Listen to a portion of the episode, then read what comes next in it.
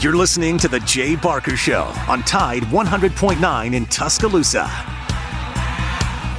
Do. How much of your time was spent and how much was it invested in your goal? Can't do it unless you can overcome adversity because that's what makes great things great is the things that you had to overcome to accomplish them. We have about five choices in our life, and everybody has a choice as to what they want to do and how they want to do that. But if you're going to be excellent or elite, you got to do special things. You have to have special intensity, you have to have special focus. It doesn't matter what God given ability that you have, but without the rest of it, I'm not sure you ever get excellent or elite have to have toughness. What does it take to break you? I don't care what circumstance you're faced with. What does it take to break your focus, to make you give in? You're tired or you don't feel like giving effort or finishing the play like you should. I'm not saying it's our goal to try to break you. It's just the way it is in football. It's going to be difficult. You're getting yourself ready to play at a high level. And just because you got beat on the last play, that can't affect the next play. That's breaking you. Your frustration is breaking you. What does it take to break you? We should help others. We should serve other people all the time. You cannot be a leader and affect other people if you're not willing to serve other people. Think of our lives as every day we should appreciate the opportunity that we have to accomplish and affect something. Earn this. Everybody made all these sacrifices for you to live. Go live a good life, be a good father, help other people, accomplish something of significance, make a difference. That would be my message to everybody here. Make a difference and help everybody's spirit in a positive way. God bless you and roll tide. Jay Barker led the Crimson Tide to a national championship in 1992, winner of the Johnny Unitas Golden Arm Award and a finalist for the Heisman Trophy, voted the SEC Player of the Year, and was drafted by the Green Bay Packers, also seeing time with the New England Patriots and the Carolina Panthers. He is the winningest quarterback in Alabama history, 35 2 and 1, member of the Alabama Sports Hall of Fame. Jay Barker brings that same championship quality and football expertise to his own radio network and show. Joining him is Lars Anderson, New York Times best-selling author, 20-year veteran of Sports Illustrated, and professor at the University of Alabama. Live from the AVX studios in Birmingham, Alabama, The Jay Barker Show. Yeah, well, um, you know, we, we, we don't really play those guys all together in rundown situations.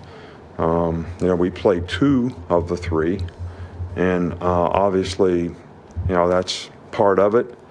Um, but, you know, I, t- I think until you get to third down, and every team has kind of a break point of when they're not running the ball, you know, on third down very much. And we can still stop the run with stunts. Uh, but there's different kind of runs on third down too that you have to stop. So, um, you know, we work a little each week on those guys being in the game and being able to stop the run. But, you know, that's a specialty package for passing situations. So, um, more difficult to play if it's if there's a threat of the run, you know, on on a, a, a down and distance. So, we have a break point. We'll put them in the game. We're always prepared if we can't substitute on third down to play with the nickel people that we have in the game. Um, and most of the time, it's at least two of those guys. Cheetah package. Cheetah package. Nick Saban. Wow. Anderson Turner Braswell. Mm-hmm. Sounds like an accounting firm. They're account- going to be accounting on Hooker tomorrow, yeah, aren't they? Hey, there could be some uh, accounting of numbers. Sounds too. like the law firm that's been suing me. Oh, how? Just that one? Oh, sorry. they hey, may welcome, be one day. welcome. The, by the end of the show, we'll all be on that lawsuit. Welcome into the Jay Barker Show, the Jay Barker Radio Network. Matt Coulter here, along with, and you've heard him, Tony Curry mm-hmm. and Lars Anderson. Hey, guys, beautiful day, great weekend. Yeah. Almost makes me want to sing Rocky Top. Mm. I can't do it, but you know I'm gonna be I'm gonna be very honest with you guys. It's a catchy tune. I mean, I I hate hearing it, particularly in at the end uh, of, of all the things that I hear in the college football. Um, of all the things I hear in college football, uh, it's the one thing that's probably the least annoying. Uh, the bells, at Mississippi State, the cowbells get on my nerves. Uh, the, that the- that is that is annoyance. no, the number one in Oklahoma the Boomer, SEC. the Oklahoma Boomer Sooner. That is Oh. really annoying. I, I grew up with that, and okay, yes, I was so happy I, I was not to- I was focusing You mean on the dun, SEC. dun, dun, Boomer. Sooner, I was Boomer so Sooner. happy that they got yeah, a- they get a yeah. three yard gain. Boomer Sooner, Boomer Sooner, and get ready for that in the SEC, Tony. Yeah, Seminoles, I can get over that a little bit.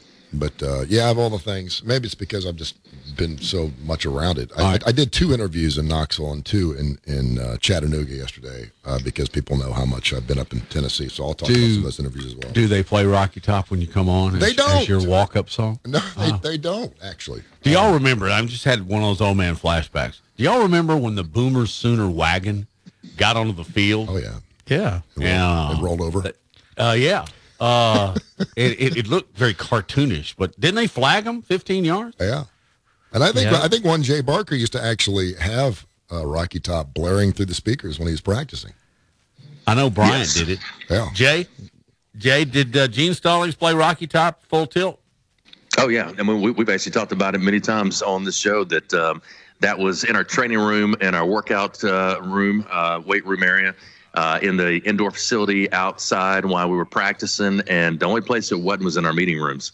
It would have been way too much of a distraction, but uh, it was just made to be a big deal. Uh, Mike Dubose, every Monday we had the Tennessee game, and you could really tell from our coaching staff how important this game was because they all played or coached under Coach Bryant, and they, I mean, this game was looked at as the biggest game of the year for us, uh, even outside of Auburn. Auburn was big, but it, it seemed even bigger inside the facility that week. And Coach Dubose would get up and he would give us his kind of overview of all the players, a breakdown of both sides and all three phases of the game. And by the time he got done with that meeting, uh, you know how passionate he was, and uh, a lot different as a defense coordinator than he was as a as a head coach. I don't know what happened. He he kind of got soft as a head coach than he was as a uh, as an actual uh, defensive line coach, and all the defensive linemen that played for him would tell you that.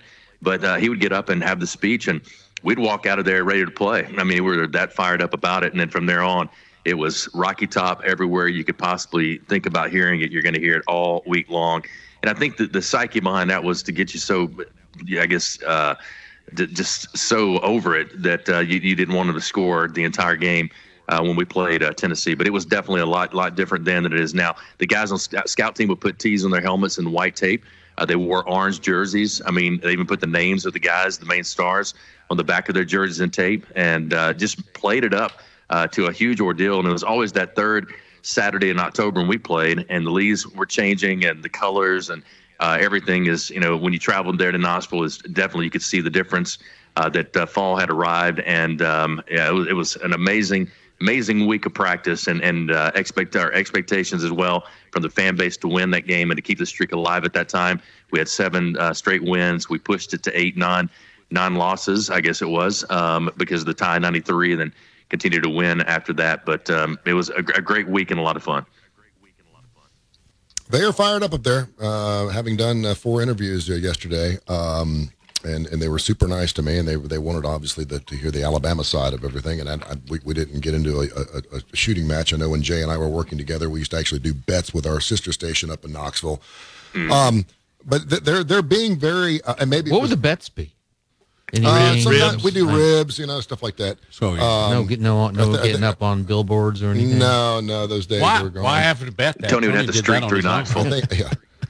It's straight through. I think one, one year I had to, to, to rub uh, old Smokey's belly for a week or something. Anyway, or at least I thought it was Smokey. Um, Right.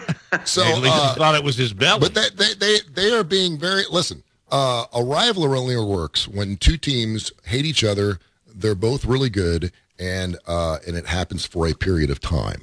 Right. Uh, and this has not happened in, in 26 years when we had that, that, that 6 7 game back in 1996. And of course, Tennessee wins the national title two years later, and Alabama was down a little bit. Uh, so, so the rivalry's out the door. And I, I think they know that. I think there's the really smart Tennessee fans are like, pump pump the brakes a little bit. We're having a wonderful year. It's been fantastic, and much like you said on Wednesday, Lars, if they lose this game, it's not the end of the world uh, for either team. Uh, we don't want to say that on radio because we want to make it sound like it's it's like the game of the century. Uh, but they, they were very very nice, and, but but there there is a very quiet confidence uh, with the Tennessee Volunteer Program right now, and it certainly helps that Bryce Young is on some type of pitch count right now.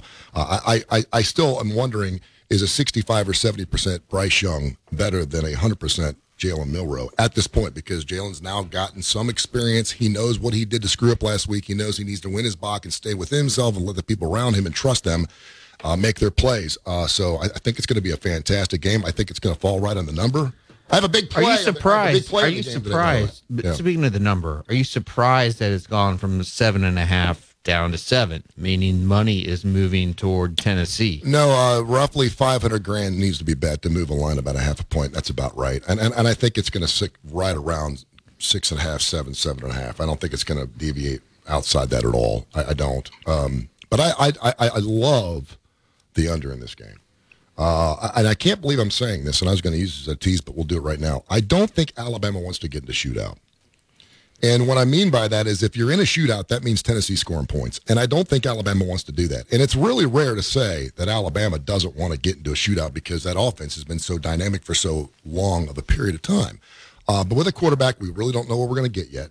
We don't know if he's going to do one series and his shoulder's going to hurt. And he's going to back out. We don't. We don't know if all of a sudden that adrenaline's going to start pushing. He's going to get a shot in the arm. The uh, shoulder's going to be good, and he's going to all of a sudden be slinging the football all over the place. Um, but I don't think Alabama. I think Alabama feels much more comfortable. I think they win more comfortably, whether it's one point or 17 points, if they can do some ball control. And I think Jahmyr Gibbs is a big part of that. Yeah, I agree. Um, look, Alabama, a lot of people around the country aren't focusing on this, but Alabama has the number three rushing offense in the country. And uh, they're just getting better and better each week. The, the offensive line is uh, being playing more cohesive. It's just like, Bengals. It sounds like the Bengals. yeah, it's just like they, uh, um, you, you know, it, it- an offensive line has to gel, and and Jay, you know that better than anyone. And um, it it seems as if they are really starting to hit their stride as a unit. And uh, when you you have a home run hitter like Gibbs, uh, I think he could have a really big game. And I think even if Milroe is, is the is the starter, I think Alabama's going to move the ball up and down the field. The key which is the key every game. Don't turn the ball over. Yeah. I mean, if they don't turn the ball over against Texas A and M, they beat A and M by three touchdowns. I really, I, agree. really, I really think Maybe that. even more Um, yeah, and because it, and, it took all their momentum out Well, it four took- different and I- and I think and, it, uh, and it took four possessions away from them. and I and my which my, I, I guess they're scoring on at least two. Yeah. Uh, and I know Jay, you, you can't really talk about this, but you do have some inside connections on that coaching staff. Um, my gut tells me that either Milroe has known he's going to start all week, or he hasn't, or or or or Bryce has known he's going to be able to play. And I, I think if Milroe has been getting you know the majority of the first team reps, uh, I think he'll be much more comfortable in uh, making his second start on the road. And uh, I, I mean, I was just texting with a, a a buddy of mine in Nebraska, and he was like, "Man, Tennessee, this is finally their year." And I'm like, "I don't think so. I don't think so." And uh, I gave him a list of reasons why I don't. But uh, I, I, I think Alabama, in my view, I think they win this game comfortably. I do. It scares me when you say stuff like that because that means you're going to put money on Alabama and that means everybody's going to lose. So there you go, Lars. So, Well, by the way, the line yeah. that I'm looking at on the ESPN score page now has Alabama eight, Yeah. and the total is 66. Do you like the under? I love the under. I uh. really do. I mean, I picked 35 28. I realize it's not a lot of wiggle room, but I think there's a late garbage touchdown that comes in, but I, I think it's going to go under. I, I don't think Alabama can. Let's put it this way. I don't. If this game goes over, I think Tennessee wins this football game. Alabama's not putting up 50. It's not going to be a 50. Tennessee's not a very good defensive football They're team. not good at all on defense. We'll see. I, I, I, yeah, Pretty good would- if I were linebacker. Their, their linebackers are good. they've got one, the Byron Young kid up front is really good. Um, really, a, bit, a lot of the kind of sluggish guys um, on the on the on the defensive line. You're right about the secondary, even though I think they've improved a little bit. But uh, if McCullough is out, then uh, that that says a lot for them. I mean, they're losing a really big time player. Tillman being out on offense is going to be big. Uh, for them offensively, as far as production down the field, he's been uh, one of the best uh, offensive guys or receivers uh, in the country. As far as Bryce, um, yeah, I mean, just limited limited action uh, throughout the week, and you know, when you think about it as a coaching staff or as as a, as players, uh, that cuts down the reps of the the other guys behind you. If you got a guy in front of you that's you know getting reps and get, trying to get prepared, but not sure, it's still questionable whether or not he's going to play. You know, how prepared can you get the other guys in order for them to be at their very best? And that, that's the struggle of a backup or third string quarterback is is reps, and and you need them uh, in practice. And, and and Bryce needs them as if he thinks he's going to be able to play and start. So um, I, I, still have them questionable as far as starting, but um, again, that kind of puts Alabama in a tough spot because they're kind of relied on um, that that would be the case uh, coming up on Saturday, based on some of the conversations that have been had. But um, we'll see. I mean, I think it's going to be uh, a lot more, you know, information today and tomorrow, especially leading up to game time, whether or not Bryce will be able to go. And uh, and Coach Saban addressed this last night. And hey, Coach, we'll we'll talk about it, and hopefully we have the audio uh, from him uh, at Hey Coach uh, discussing Bryce and kind of the situation that he's been under. And also, I want to get those uh, the points you made as to why you think Alabama's going to win and win big. Uh, that you told your buddy. You said you had laid out some points. I want to hear those coming up on the other side as well. All right, we'll continue live from AVX. Tony Curry from Tony Curry Radio Network in the house. Matt Coulter, Lars Anderson. We're presented by Top Golf of Birmingham. Got to Top Golf today. You'll absolutely love it with friends, coworkers, family. We call it the bowling of this generation. And also, if you're going down for that UAB game tomorrow, great to tailgate before and after there outside of Protective Stadium. That's Top Golf of Birmingham. Also driven by Sunny King Ford on the sunny side of the street. Go see Tony Russell and all the great folks there at Sunny King Ford. Hour number one continues. Stay with us. We'll be back.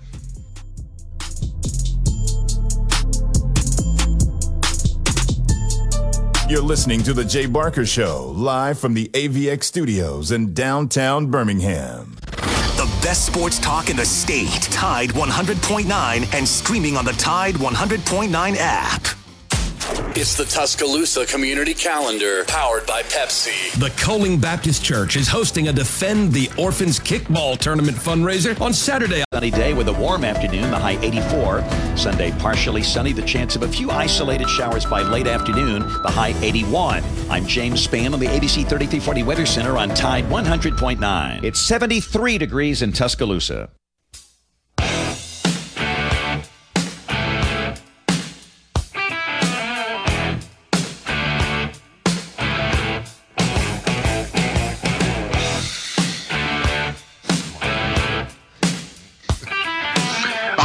In. And we got Tony Curry, Tony Curry Radio Network, Matt Coulter, Lars Anderson, I'm Jay Barker. You listen to Jay Barker Show live from AVX. And we got a lot to get into with Alabama, Tennessee coming up tomorrow. 2.30 kickoff at Neyland Stadium, 3.30 Eastern time there in Knoxville. And uh, a lot of storylines on and off the field. The biggest Bryce Young, will he be ready to go? And uh, I was hoping we'd have um, that audio from uh, Saban from last night dealing with uh, Bryce Young and uh, what he had to say last night on the Hey Coach. But um, I don't I don't know. I haven't heard from the studio if we got that uh, that audio up or not. Let me know, guys. They're tied 100.9, and uh, okay, we don't have anything from Hey Coach. All right, all right. So um, we got that. We'll uh, I'll, I'll, read you some of the uh, uh, comments that he had to say real quick. But Lars, you said you had some points you made to your friend about why Alabama will win this game. Share those with us.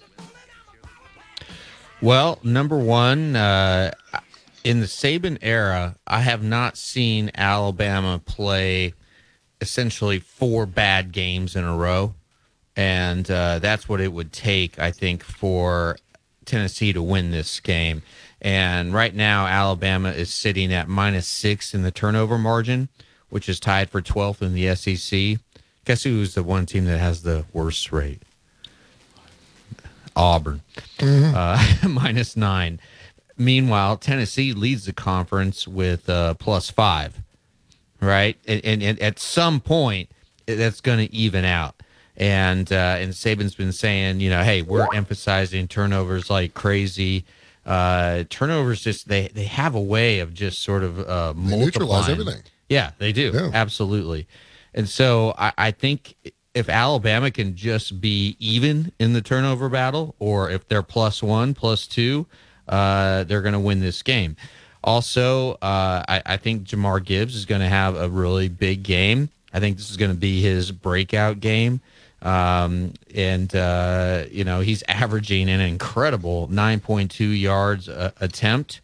And uh, we've talked about the cheetah package. I think that is going to uh, give Hendon Hooker fits when they're when Alabama on defense has Tennessee in third and four and longer, and um, you know I I think Alabama is going to get off to a quick start. And if I if I was Alabama, I would take the ball first, even if you if you win the coin toss, take the ball, try to get the lead, and play from uh, ahead rather than from behind and uh, again, but the main thing is just I, I've never seen as long as I've lived here and as long as uh, and, and I I arrived essentially the same time Nick Saban did. Haven't seen Alabama play four undisciplined games in a row. And I know maybe the Arkansas game you'd say not not the most undisciplined game in the world, but nonetheless it was not a thing of beauty. Um, I, I just I, think Coach Saban is too good and uh, and there's and and also if you just do an analysis of position by position, who would you take? Which player do you think has more talent? I think Alabama wins about uh, 18 of those.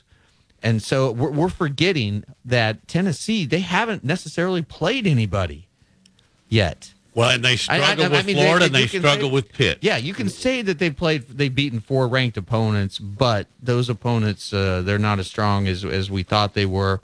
LSU and, did and, look really and, good, and also, um, yeah, they did look good against. And LSU. that's and that's another reason why I think a lot of people but, think they have a but, shot. But my, my my final point also is uh, Anthony Richardson threw for about a gazillion yards against them, and Anthony Richardson is not the most accurate thrower, not No. the passer in the world. That's why I think Milroe could have a lot of success because Tennessee, they're going to bring their safeties up. If it's Milrow and and Alabama receivers are going to have a chance to have one-on-one situations down the field, and uh, I I think it, I look that, I- and I know I'm, it, but also look, I don't have a dog in the fight here. I don't. And uh, Until I'm, you I'm get I'm- online after I'm- the show. I'm a Nebraska guy. I'm a Nebraska guy. You Uh, do but- have a but no, dog but- in the but- but Jay, studio. but Jay, tho- those are my reasons. I mean, tell me if I'm wrong on any of these. No, I mean I think you're, You're exactly not. right, and and and I think Alabama could end up winning this big, uh, just based on I- what you that- me said. too. Um, yeah, and, and and I think that from from an athletic standpoint, and and also here's the other thing, and I brought this up yesterday on another interview on another show, is that Alabama's been in big games and hype like this before uh, a lot. Um, it- pretty much every game they play now is a Super Bowl game for the opponent, and so they get a lot of interviews from the opposing teams. They get the crowd that's going to be crazy inside uh, there, and you know, look, you know, the the crowd noise. If if you're not used to this type of hype and attention and media attention that you're doing, the interviews all week long. Uh, I'm, I'm sure um, Hendon, as well as other stars in that team, have had a chance this week to be featured. You know, talking about Maxwell Award, Heisman Trophy. ESPN's interviewed them. Uh, every major outlet has has uh, interviewed them. Every journalist. Um, and and now, how do you how do you deal with that? How do you deal with being a team now that's sitting at number six in the country? This is unfamiliar territory for Tennessee. This unfamiliar territory for Josh Heupel and for the team. How did they handle that? Alabama has shown that they can. Now, look, they lost their composure, didn't play well against Texas after the hype leading into that, but I think they learned a lot from that. I think the last game against Texas A&M, they learned a lot from that as well. Uh, but th- they're used to getting everybody's best game. They're used to getting every crowd's best yell uh, and best you know noise that they're going to make uh, in the stadium. So I think Alabama mentally, psychologically, is probably more prepared for this game than Tennessee is going into it. Yeah, I, and, and you know I am wearing my Josh Hype shirt this morning underneath my. You thing. found that on the chair in the Um, studio. I know where you got to, that. To, to, to, to, to ride uh, your little wave here of Alabama wiping out Tennessee, uh, and I think it's very interesting. But in uh, the history of, of uh, Nick Saban since he's been at Alabama, in games where he's won by single digits the week before, he wins by an average of 17.9 points the following week. Tony Statman. I'm just saying. Tony's Rain Man. Uh, he's 15 and 0 against Tennessee. He's 11 and 4 against the spread, so it's not close. Uh, Josh Heupel is 1 and 5 at Tennessee when they're an underdog at home. which is something to look at. And the the number that's just amazing to me. This is the first time in 15 years that we've had a single digit favorite in this game. I mean, that's how lopsided this has been in 15 years. It's What, amazing. and Alabama now under Saban has been favored in what 58? I think they they, they Yeah, I just believe tie- that's they, the they're exact ti- number. They're tying the record of being Yeah. favored in 58 straight games against FBS opponents. I saw uh, 77. or maybe 77. Yeah. I, I could be. I I just know. I think you're it- right, It's tying. It's Yeah. tying the record. But but getting back to Heupel, um, Tony, w- w- what do you think he's done to change this around so fast? And it, the the culture and it, it's so many of the same players that were there two years ago, and uh, suddenly this is a team that, uh, man, if, if they win this game. And I don't think they will, but if they do, they're going to be second, third in the country halfway well, through the season. Jay, Jay brought up Cedric uh, Tillman uh, on Wednesday. He was going to play, and of course now today he's not, which I think is huge uh, because he's a great wide receiver. Hendon Hooker. I mean, I, I don't know how else to put it. That- the, that's the guy's, exactly the what guy's going to believe. Tony, and, and, and I'm You not saying cheated off my paper. I'm not saying That's it's a, the yeah. I'm not saying it's a Cam Newton Auburn situation, but it's kind of close. I mean, I, I I think when you have a great quarterback or a guy that really understands the system and is having time to pass the football, he can make a huge difference. Now, you already said their defense is not very good. So from top to bottom in all three phases of the game, is Tennessee the best team in the land? No. But with Hendon Hooker, that's why I said I don't think Alabama wants to get in a shootout here. I don't think we want a 45-42 game. Lars brought this up yesterday. The last time Alabama and Tennessee met undefeated was 1989. It's a great article online. Mm-hmm. Uh, Creg Stephenson from AL.com. I'm not real familiar with Yeah. him, but you, you are. He's a good, uh, it's a great reporter. read. Don't read it until after the break, though, because there is a quote in there that'll it'll give you Tennessee chills. I had a phone conversation um, yesterday morning, and a guy just got out of prison.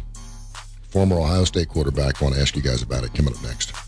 All right, Wow. uh, we'll continue. We got uh, Clint Lamb coming up at 1.30 from Bama Insider on 3 Media with us each and every week. We'll uh, preview the Alabama-Tennessee game coming up as well. Nick Saban's comments about Bryce Young coming up on the other side. Stay with us. We're live from AVX.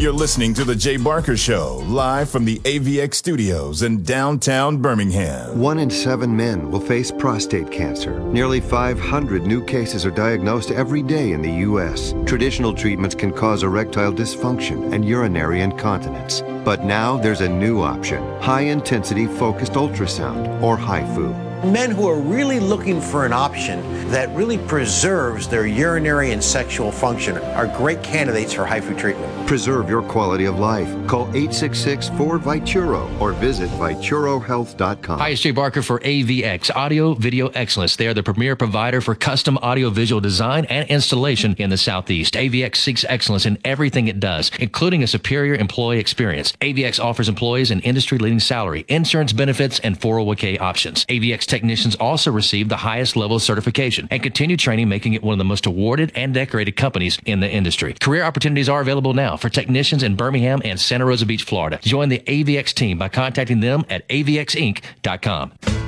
Gary Burley here for Williford Chiropractic and Wellness. As a 10 year National Football League veteran, you can imagine my surprise being diagnosed with cancer and starting chemotherapy treatment back in 2014. I suffered from a lot of pain and offered up prayer during those days as I made it into remission, but I developed neuropathy. Anyone that suffers from this condition knows the pain is excruciating nerve numbness and tingling along the tissue that won't heal. I tried everything for relief, folks, until my wife suggested I call Dr. Williford of Williford Chiropractic and Wellness. I called 205 909 7373 and scheduled an appointment. After three treatments, I began experiencing relief that I haven't had in years. If you're suffering from neuropathy, I suggest you reach out to Dr. Williford and his great staff at Williford Chiropractic and Wellness.com. Williford Chiropractic and Wellness. Give them a call at 205 909 7373.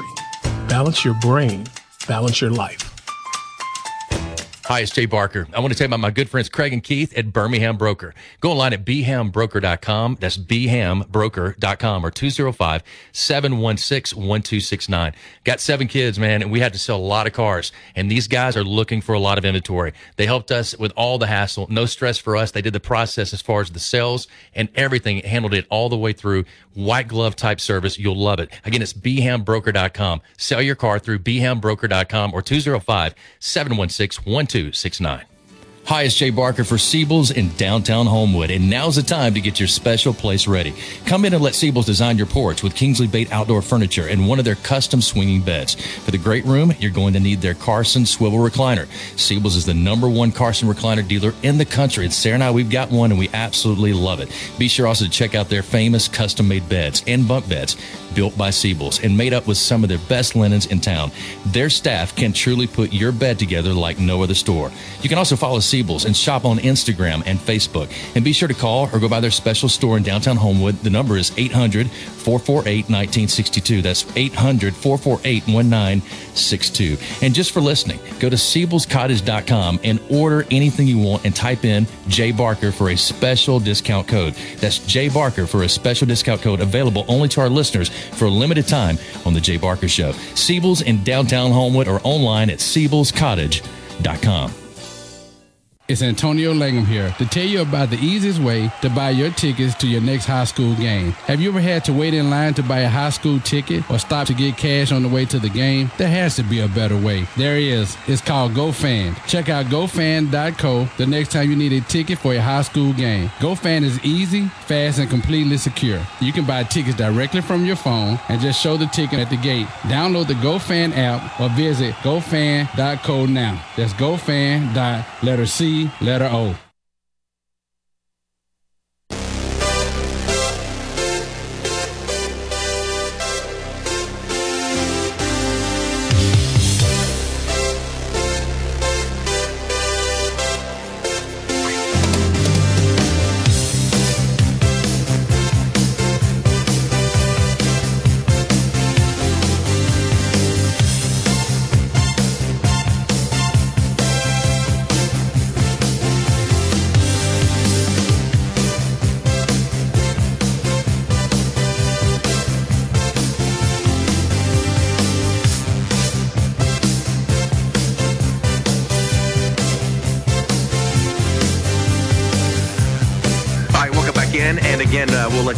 we got the uh, Saban audio up for you and uh, be able to get that uh, from last night's head coach. But uh, d- during uh, the head coach, uh, some of his comments really were just reflecting on kind of what they've done this year with, or this this week with Bryce Young, getting him as prepared as as much as they possibly could, leading into this game and kind of some of his comments. We'll uh, we'll get those for you coming up here in uh, just a second. But really talking about pitch count, really just talking about uh, the limited time that he's gotten throughout the week, um, but trying to prepare him as much as possible that he wants to play. Uh, there's no doubt about it. He is an unbelievable competitor, and probably guys, any guy that could get it done. Uh, I think you know Bryce Young is a very special, talented quarterback, uh, if not the the best, one of the best that's come through there in a long time, and that that says a lot based on what's come out of there the last few years. Um, but uh, just listening to coaches, players that have been under both or all those quarterbacks. Uh, they talk about just how different he is, uh, and and the most special one that they've been around uh, so far, uh, what he can do. So if anybody can do it, I think Bryce has the uh, not only the, the competitive spirit, but he hates being on the sideline. I said last week after the game, never seen him that nervous looking on the sideline because he was not out there playing. He had to sit back and watch, and he doesn't like sitting back and not feeling like he's in control of things uh, out there on the field. That's kind of his safe place and a place for him to be um, when it comes to just. Uh, I think he just feels the most comfortable when he's behind center and out there making the plays. But Matt, you had some comments from uh, dealing with Tennessee, Alabama coming up this weekend. An article that you read. Yeah. Um, Creg Stephenson, AL.com, has an article about the 1989 Alabama Tennessee game and all that surrounded it. Of course, it was a huge breakout game for Siran Stacy. And I think most people are familiar with his story. He played a little in the NFL, NFL Europe, and then a tragedy struck his family literally, unfortunately, in a car accident. I think he lost all but one child, like a wife, three children, and Horrible. one child survived. And, uh, anyway, uh, by the way, ironically enough, this article, um, he now lives in Nashville. I guess that's kind of interesting. But um, after the game, he was on the bus riding back to Birmingham. You know, he had six touchdowns in two games against Tennessee. He just had all kinds of yardage. He he had Tennessee's T. But on the way back, he's sitting on the bus next to Walter Lewis, former quarterback, who at the time was the running backs coach. Mm-hmm. And um, he said he said to Walter, he said, "Man, I'm so jacked up. I think I could get out and run to Tuscaloosa. Just I don't need a bus. And uh, he said Walter tapped him on the shoulder and leaned over and whispered, said, "They will never ever forget you." and it's true. Alabama fans remember they, they yeah. you know, he was a great player. Yeah. But they will remember that UT game. Jay, you were what a senior at Trussville? I was. Yeah. Senior at Trussville at that time. So uh, that was uh, I remember Siran having that breakout game, and then I had a chance to play with Siran the next two years. And uh, ninety, I was redshirted ninety one. We played together, and um, he was my running back. And again, had a you know he came back from an injury after the ninety season. Um, uh, Craig Sanderson and uh, and Siran both went down that particular year. Two of the biggest offensive production guys uh, on that side of the football. Uh, but he was able to make it back. Uh, we, we, went and we went 11 and one that year, in 91, and uh, he had a big game against Colorado as well. Had a, I think a couple touchdowns, one touchdown pass to him, and then I think a touchdown run. And you know, really for him, uh, you know, just so many. He was just such a gamer, um, and, and I, I, think he he was kind of like um, Shaun and uh, Shaun Alexander. You know, he talked about this in his book that he didn't like not like to practice. And Siran was not really a big practice guy. He tried to find every way he could to get out of practice. And uh, but then he would show up at the game, you know, and he was there and he was ready to play and go. And he did go through an ama- uh, just tremendous tragedy. And uh, I've actually seen Siran a ton, uh, not only in Nashville but also uh, at different events. My sister just ran into him a couple weeks back at a game, and he's always been so kind, uh, not only to my family, my mom, my sister, my dad. They were all so close with Siran when he was playing at Alabama. Just just got a great heart, and all that he went through really changed him a ton, and and and you know negatively with his family, positively spiritually for him, and has now uh, been involved in ministry for the last probably 10 or 12 years, um, really just involved in that all over the Southeast and all over the, na- the nation, speaking at different events and stuff. So, uh, unbelievable player, but uh, has just really become an, an, is an unbelievable person. Will be judged by only one, and that's the one that matters. Um, you know, it's interesting too, Jay. You were talking about you know, a Bryce Young. Uh, it's my understanding, based on what we heard from Nick Saban, head coach, is that he can't do any further damage to his shoulder. In other words, he can't hurt his shoulder any more than it's already hurt. But he can be hurting when he throws, and so it's got to be one of those situations where, as a fan, we're like, great, then knock yourself out, go out there and just sling it like a chicken wing. You know, if we know you can't pull it or tear it any further, obviously you can at, at, at, at a different point. Uh, but it's just a matter of whether it's comfortable enough for him to be able to throw the football. But Jay, isn't there yeah. some sort of pain masking shot that he can get before the game that's perfectly legal? You asked the right person. Uh, well, I mean, I've, I've had them. I don't know if, they, if they're still um, uh, using that uh, protocol. I, I, guess you might say from a doctor's standpoint, especially with a guy about to go into the NFL, um, and and it could be a high draft pick. I, I, I think you have to be careful with that and and um, and and notice that. I think he's a competitor. He wants to play, but I think the doctors and the trainers will make the ultimate decision whether or not they feel like it's the right uh, thing to do. But yeah, I mean there is ways to to uh, help with with the pain uh, throughout the game. But again, it'll come back and you deal with it again uh, over the next week. You know, rehabbing and all that stuff. I mean, it, it is a tremendous process to get back. I mean, I, I never got back uh, completely healthy. Uh, the years that I, um, I I just played along with it and had to you know deal with it uh, you know, during those periods of time. Here's what Coach Saban, let's go ahead and play it for you. Uh, from Hey Coach last night, he addressed uh, Bryce Young and his potential of uh, playing uh, coming up this Saturday against Tennessee. Well, Bryce has practice on this week, uh, and I think it comes down to does he feel and do we feel that he can throw the ball effectively enough? And um, he's not going to hurt himself by doing it. I just don't know how much it will hurt him if he does it. Mm-hmm he's done it on a limited basis, but you know, so that's that's the question, and and nobody's going to know that until Saturday comes. All right, so he won't know it, I won't know it, nobody will know it, and uh, I know he wants to play, and I know he thinks he can play, um, and we'll see, we'll see. So, does that answer your question? Uh, good answer. Good. All right, Coach Saban last night. Hey, Coach, addressing Bryce Young. Uh, Matt, Tony, Lars, any comments based on what he had to say? Uh, he said nothing. he said, "We'll see." Yeah. I mean, uh, I could have answered it that way. Is it Hey, me, there- or there- did it sound there- like he was there- saying, eh, I don't know. Maybe I just picked it up on my own. Well, well, well, It normally- sounded less positive than I think the way he stated it earlier this week. Normally, you don't want to ever tell the other team who's going to be the starting quarterback, correct? So, so let me ask you guys this question: uh, How does Tennessee prepare differently for Bryce Young as opposed to Jalen Milroe? And I and I realize that, that Jalen's only played a couple of games. I understand that, but I mean, w- w- is there any difference? I mean, is, is Josh Heupel going? Hey, listen, we're preparing for both, and obviously, we're going to prepare the best we can, Tennessee. Defensively speaking, for what we see on the football field, but is it really going to change anything whether Bryce plays or not for Tennessee? Is what I'm saying. Yeah, I think so. lot. I mean, I, I think uh, they have to prepare as if they're facing a, a younger version of uh, Jalen Hurts and uh, a guy who not the most accurate passer down the field at this point in his career, and so you just uh, push those safeties up and try to uh, jam the run at the line of scrimmage and and make Jalen beat you with his arm. And so far, he hasn't necessarily proven that he can do that. Um, but you know, uh, I, and but with Bryce, you have to defend, and Jay, you know this, you have to defend basically every inch of the field within 40 yards of the line of scrimmage because he can hit that 35, 40 yard, you know, out pattern uh, with, with incredible velocity. I mean, it, it is amazing to me how much steam Bryce can get on the ball with somebody who is so slight.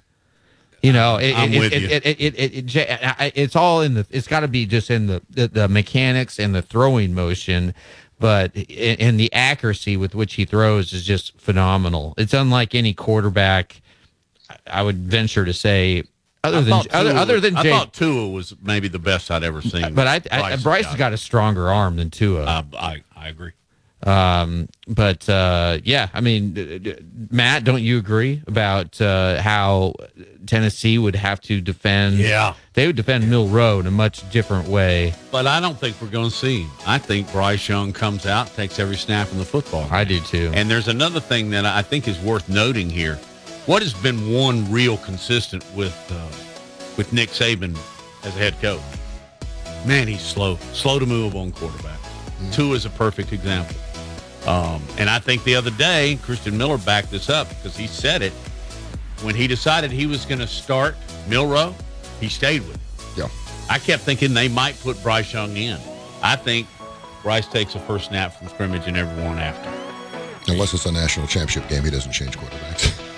He did at the half. and it worked. My golly, it, it worked. worked. It was the most amazing thing I've ever seen. But a lot of people wonder why he didn't change mid-season. Yeah. Hey, speaking of quarterbacks, I mentioned uh, going to this last break. There's a, uh former Ohio State quarterback that's in some major trouble, and I actually had a conversation with him yesterday. I want to share it with you. Coming up. I really want to hear that. Yeah. You talked to All right, Todd we'll do that and much more coming up on the other side. Clint Lamb's going to join us at 1.30, second hour.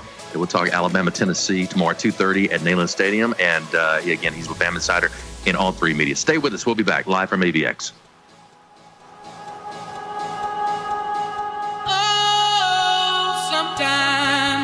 Get a good feeling. Yeah. You're listening to The Jay Barker Show, live from the AVX studios in downtown Birmingham. Don't miss a play at the Sportsbook at Pearl River Resort. Your front row seat to all the action. Place bets on all professional and most college sports. Calusa weather. Lots of sunshine this afternoon. Tuscaloosa's high 81. For tonight, fair with a low at 54. Tomorrow is sunny day with a warm afternoon, the high 84.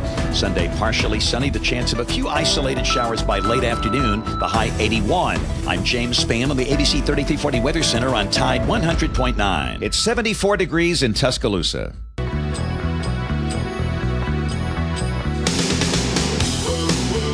Well, first of all, that has nothing to do with what's going to happen in this game. This game's about the players that play this game, their team, our team. Um, you know, this game means a lot to a lot of people in Alabama. It means a lot to our team. It's an SEC game. Um, you know, we play in a difficult league. It's hard to win on the road. Um, and it's a real challenge and opportunity for our players to go up against maybe one of the best teams in the country, I think, and, you know, see, you know, how we do. And obviously, we want to win, but we want to win every game. And this is the next game, so it's the most important game. And um, you know, it's a rivalry game for these two schools. I think it's great for, you know, guys to be happy and have opportunity to celebrate. I didn't really have anything to do with creating this tradition, uh, but it is a tradition and I respect traditions. And, um, you know, it's always fun to see the players have fun.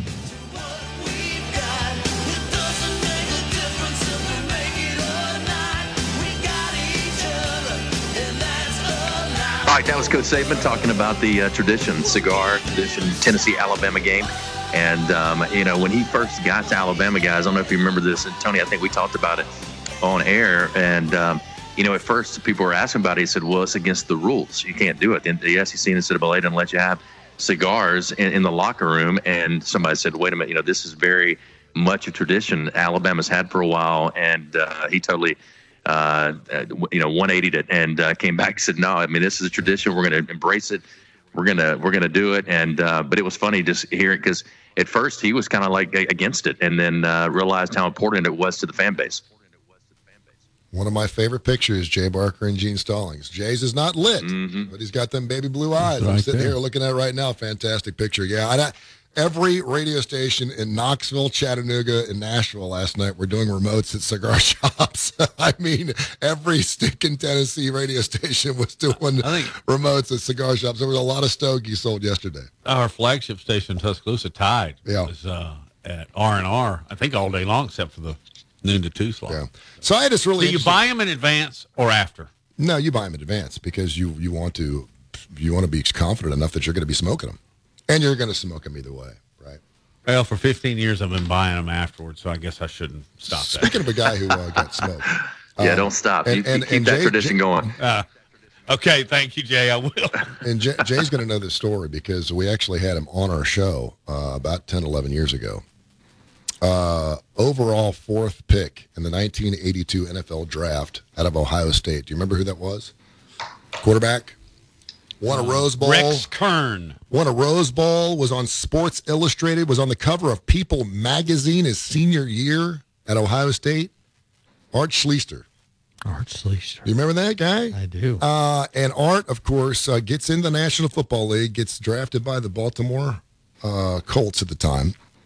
And uh, Pete Rozelle is the commissioner of the National Football League, finds out that Art is betting on NFL games during his first year and gets suspended the entire 1983 season. He'll go on to play in the Canadian Football League where he won a championship. He'll be the MVP of that league in 1988 uh, and has had issues with gambling, alcohol, and drug addiction his entire life. And it's, it's a really a, a sad story. Um, he uh, was actually on our show uh, when, when Jay I, Al and I did a, did a show for a brief time. They found him unresponsive Wednesday night in Hilliard, Ohio, which is a suburb of Columbus, Ohio, in a hotel room in a Hampton Inn, unresponsive, and they found cocaine in his room. And of course, he was arrested. Uh, he just got out of prison last week. He was in prison for nine years for tax evasion and fraud. Uh, and it's just a super, super sad story. And, and there's a reason why I'm telling you the story. So I reached out to him. I had his cell phone number from the last time we had him on the show, and I called him, and he answered the phone. Wow. Um, and I and I said, Art. He said, Yeah. I said, This is Tony Curry. I'm a friend of yours. Now I'll tell you why. Art Schlichter's been doing radio in Cincinnati, Ohio, uh, for the better part of the last 20 years, and he worked for uh, a, a, Cumulus, which is a radio company that that their stations down here in the Birmingham area. And I just talked to uh, my general sales manager. Uh, his name's Tim. Uh, last week, and I said, uh, "Hey, have you heard anything from Art?" And was was unaware of the story. And he said, "Let me tell you what he did. He wa- he went around to every one of my clients and collected their checks for the month, for the following month, and said, "Hey, I'm here to pick up these checks." He picked up fifty six thousand dollars and went down to Lawrenceburg, Indiana, and blew it in about thirty five minutes. And I'm like, and it's not funny. But the thing about it is, Art Schlichter, I have not met one person, and I've met 100 people that know him. They say he's the nicest guy they've ever met. He just can't get the demons out He's of an his head. addiction. And it's just really unfortunate. Our thoughts and prayers go out to him because he cannot beat the disease. I mean, it's just, and he's 62 years old. It's just really, really sad. Just a sad story. Former Ohio State player. There's one person driving around somewhere in Alabama on the Jay Barker network that, that got my line about Rex Kern. I love it. All right, Clint Lamb, 130 coming up next hour. Ohio and State uh, ended up a defensive back. We got and we uh, we got Josh Heupel as well coming up. So stay with us. We're live from AVX. We'll be back hour number two next.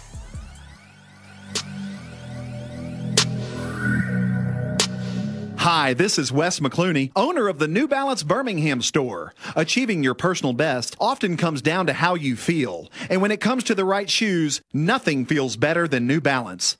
The fit specialists at the New Balance Birmingham store conduct an in depth analysis of your foot size, shape, and gait, determining the best New Balance shoes for you. Experience the difference of custom fit today at the New Balance Birmingham store on Highway 280 next to Chick fil A. New Balance Birmingham, your feet will thank you. One in seven men will face prostate cancer. Nearly 500 new cases are diagnosed every day in the U.S. Traditional treatments can cause erectile dysfunction and urinary incontinence. But now there's a new option high intensity focused ultrasound, or HIFU. Men who are really looking for an option that really preserves their urinary and sexual function are great candidates for HIFU treatment. Preserve your quality of life. Call 866 4 Vituro or visit VituroHealth.com.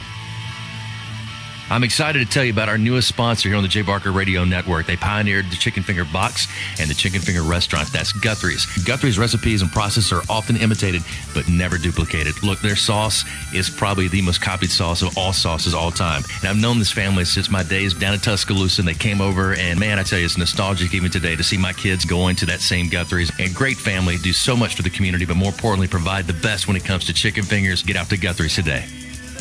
I want to tell you about my good friends at Southern Assurance Group. Hi, it's Jay Barker. And look, Ken Needham has done a terrific job. Local company 205 980 1505 is their number. That's 980 1505. Again, local. You can speak with the same team every time you give them a call. Full line of products from auto, home, boat, life. You'll trust them. They have a great uh, deal as far as the relationships they build with their customers and 20 years with the same company and industry. Custom approach for your insurance needs. Give them a call 980 1505. That is Southern Assurance Group. Hi, it's Jay Barker. I want to tell you about my good friends Craig and Keith at Birmingham Broker. Go online at bhambroker.com. That's bhambroker.com or 205 716 1269. Got seven kids, man, and we had to sell a lot of cars. And these guys are looking for a lot of inventory. They helped us with all the hassle, no stress for us. They did the process as far as the sales and everything, handled it all the way through. White glove type service. You'll love it. Again, it's bhambroker.com. Sell your car through bhambroker.com or 205 716 1269. Whether it's for lunch or dinner, head out to the Cajun Steamer. It's a New Orleans style joint that serves authentic Cajun and Creole food, cold beer, and great drinks. They are known for their wide array of Cajun classics and original creations prepared in an authentic fashion. This Louisiana kitchen can have you slapping the table for more. Stop by the Cajun Steamer and sign up for your Alabama, LSU, or Auburn fan card. Eat with the Cajun Steamer while your team is on TV and use your fan card to receive a 15% discount on your entire meal. With locations in Hoover, Trussville, Huntsville, and Franklin, Tennessee, they've got you covered. Head out today to the Cajun Steamer. It's Antonio Langham here to tell you about the easiest way to buy your tickets to your next high school game. Have you ever had to wait in line to buy a high school ticket or stop to get cash on the way to the game? There has to be a better way. There is. It's called GoFan. Check out GoFan.co the next time you need a ticket for your high school game. GoFan is easy, fast, and completely secure. You can buy tickets directly from your phone and just show the ticket at the gate. Download the GoFan app or visit GoFan.co now. That's GoFan. Dot letter C, letter O. Birmingham's best Mexican restaurant for over 20 years and counting. That's La Paz Restaurant in Crestline Village and Mount Laurel. They've got a great staff, its delicious menu, award winning cheese dip, and margaritas and vibrant atmosphere have helped to make La Paz a local favorite. Blue corn nachos, Texas barbecue quesadillas, steak and blue quesadillas, Baja fish tacos, signature fajitas, and much, much more. So head over to La Paz today if you want a great lunch or a great dinner. You'll find all that at La Paz, Crestline, and Mount Laurel for lunch or dinner. WTUG HD2 Northport and W265CG Tuscaloosa. Tide 100.9 and streaming on the Tide 100.9 app. Who you are is more important than what you do. The only way that you're going to have any kind of success in your life, you have to buy into a process of what it takes to reach a goal. How can I be the best I can be at what I do? How much of your time was spent and how much was it invested in your goal? You can't do it unless you can overcome adversity because that's what makes great things great. Is the things that you had to overcome to accomplish them. We have about five choices in our life, and everybody has a choice as to what they want to do and how they want to do that. But if you're going to be excellent or elite, you got to do special things. You have to have special intensity, you have to have special focus. It doesn't matter what God given ability that you have, but without the rest of it, I'm not sure you ever get excellent or elite. Have to have toughness. What does it take to break you? I don't care what circumstance you're faced with. What does it take to break your focus, to make you give in? You're tired or you don't feel like giving effort or finishing the play like you should. I'm not saying it's our goal to try to break you. It's just the way it is in football. It's going to be difficult. You're getting yourself ready to play at a high level. And just because you got beat on the last play, that can't affect the next play. That's breaking you. Your frustration is breaking you. What does it take to break you? We should help others. We should serve other people all the time. You cannot be a leader and affect other people if you're not willing to serve other people. Think of our lives as every day we should appreciate the opportunity that we have to accomplish and affect something. Earn this. Everybody made all these sacrifices for you to live. Go live a good life, be a good father, help other people, accomplish something of significance, make a difference. That would be my message to everybody here. Make a difference and help everybody's spirit in a positive way. God bless you and roll tide. Jay Barker led the Crimson Tide to a national championship in 1992, winner of the Johnny Unitas Golden Arm Award and a finalist for the Heisman Trophy, voted the SEC Player of the Year, and was drafted by the Green Bay Packers, also seeing time with the New England Patriots and the Carolina Panthers. He is the winningest quarterback in Alabama history, 35 2 and 1, member of the Alabama Sports Hall of Fame. Jay Barker brings that same championship quality and football expertise to his own radio network and show. Joining him is Lars Anderson, New York Times best-selling author, 20-year veteran of Sports Illustrated, and professor at the University of Alabama. Live from the AVX studios in Birmingham, Alabama, The Jay Barker Show. Yeah, if it was just one guy, it, it's you know be easier, right? Um, they're, good across the board, and uh, that's whoever uh, in their front four uh, steps on the field. Uh, they have the ability to rush, rush, the passer. They're dynamic and destructive in the run game too. Uh, we got to have balance. You don't want to be living in third and long against these guys.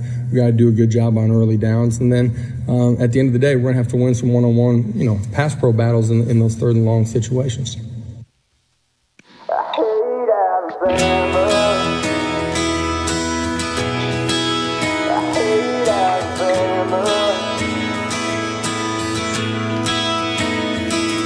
There one game every year where I drink a little more beer? It's over for it's over.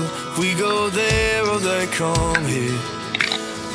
Ever since 06, they get us every season. I wish I could say that's the only reason. I hate Alabama. I hate Crimson Red. And I hate the tide when I got hat on my head. And I love. All right, welcome back in. And again, that's Conner Smith, and uh, you've heard us play the song before on the air. And um, it's amazing uh, probably how many times this song has probably been played all week long uh, in Tennessee, Knoxville, Tennessee, especially. But um, became a huge hit. And the song was released on that Sunday or Monday, right after the Texas A&M loss for Alabama last year. I don't know if you guys remember it or not. But uh, what uh, it, it has to do with my family is that Avery, my son, is actually the one playing guitar on that particular song and actually tours with Conner Smith. He called me the day before they went into recording. He said, "Look, I've got a dilemma and I want to talk to you about it." He goes, "They got this new song that Conner's written called I Hate Alabama. They want me to, to come in studio and play, and the thing about hiring me as their new uh, uh, lead guitarist. And uh, but I wanted to clear it with you before." I did it, and I was like, "Man, go get it! My gosh, that's that's awesome!" Uh, but um, I thought that a little, little backstory to that song for the Barker family. Nothing wrong with a little self-deprecation uh, on yourself, particularly when you've won the last 15 games in a row under Nick But Saban. it didn't sound like a, uh, with all due respect, Jay, to your son and all that, it didn't sound like a fun song. Like, no, it's ah, not, no, it's, no it's, know. well, it's a country song, you know. It's one of the songs, and, Now, they'll, and, they'll, y'all- and, they'll, and they'll be. It's about a love Saturday story, yeah. night after they hear. it. Yeah, it's a love story. but I, you know one I do like is that Megan Moroney. Is that her, Jay?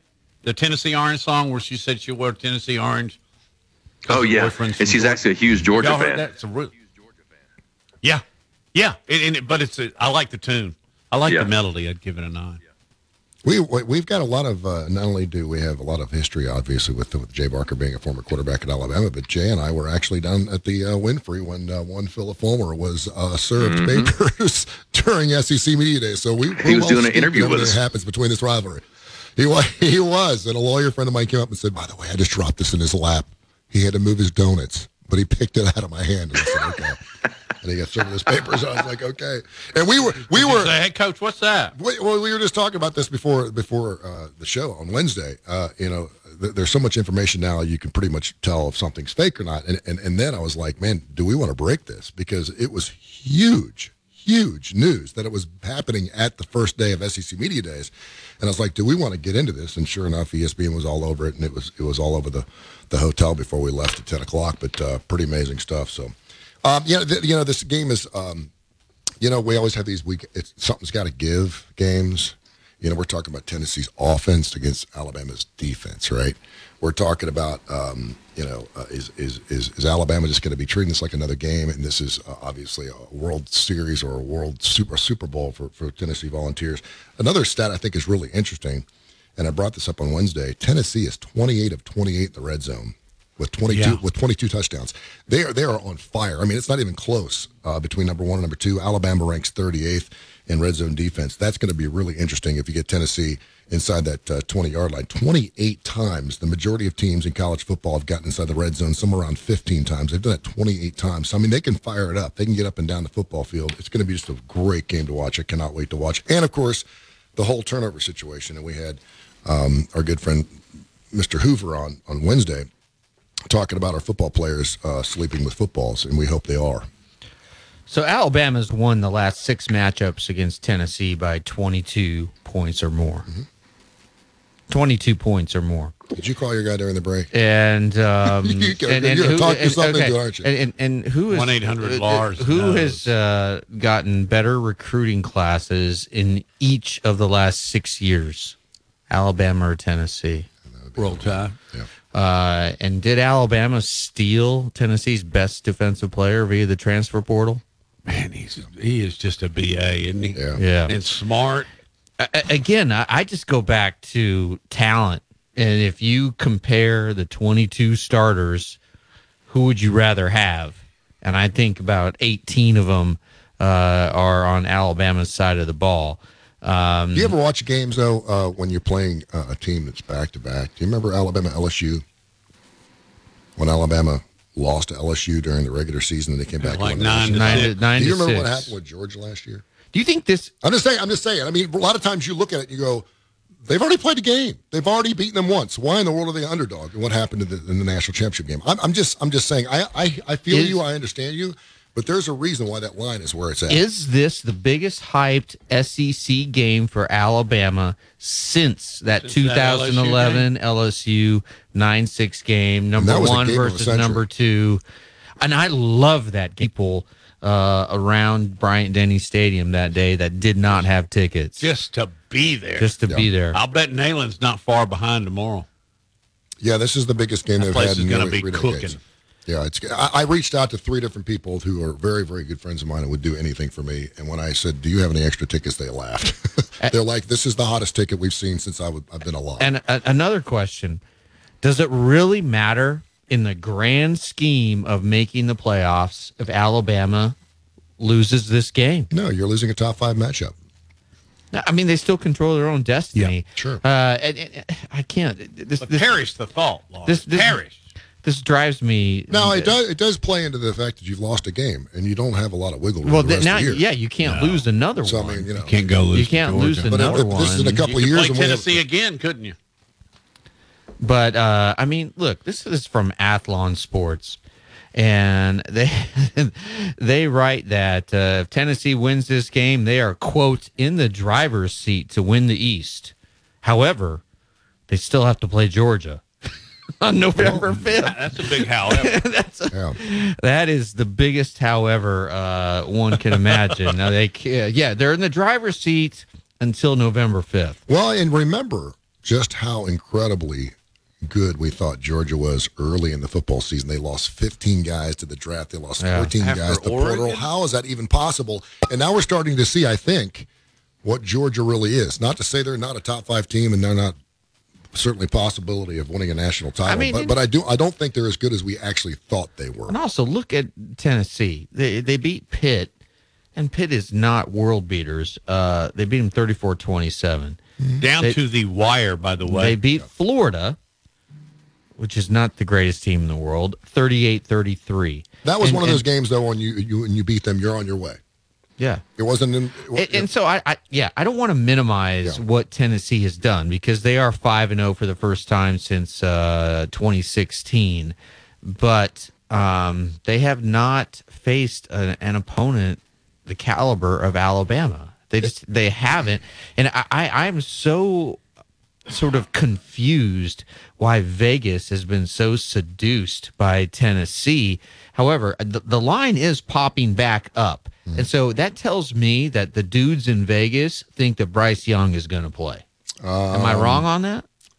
No, I think you're. I think you're spot on. But again, I don't. I think it'll come back to seven or seven and a half. It'll it'll be within a half point of seven by, by kickoff because Vegas loves those pushes because they're getting their money either way. I, I again, I, I, I don't. I think the fact that it's on the road, the fact that we have no clue what Bryce Young is going to look like, feel like, uh, I think that plays into it.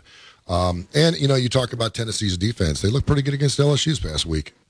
First, first four drives, three and outs, uh, and it's Brian Kelly's offense. I get that. Uh, but he knows how to move the football too. And LSU had a big statement uh, to be made if they could win that football game as well. So, and they blew them out by 27. So, I, you know, so They're getting better and better and better. They do, are. do they continue the rise this Saturday? I I think if they lose within three or four points, I think it's considered a rise because Well, they do I'd be still a lot have of everything. disappointed Tennessee fans because they think they're going to slap Alabama around. Uh, they ain't going to slap them around, but I certainly think they could win the football game. Again, I mean, I, I think a lot of it rides on Hendon Hooker and whether Bryce Young plays. I think it's the quarterback situation. Yeah, and and uh, If that, you- if that, they- that's the thing. I- i- If uh, if Bryce Young doesn't play at the most important position, then Al or excuse me, Tennessee has a massive advantage, Mhm. and that could be the difference. And Hendon's, Hendon's had a lot of time to throw the football this year.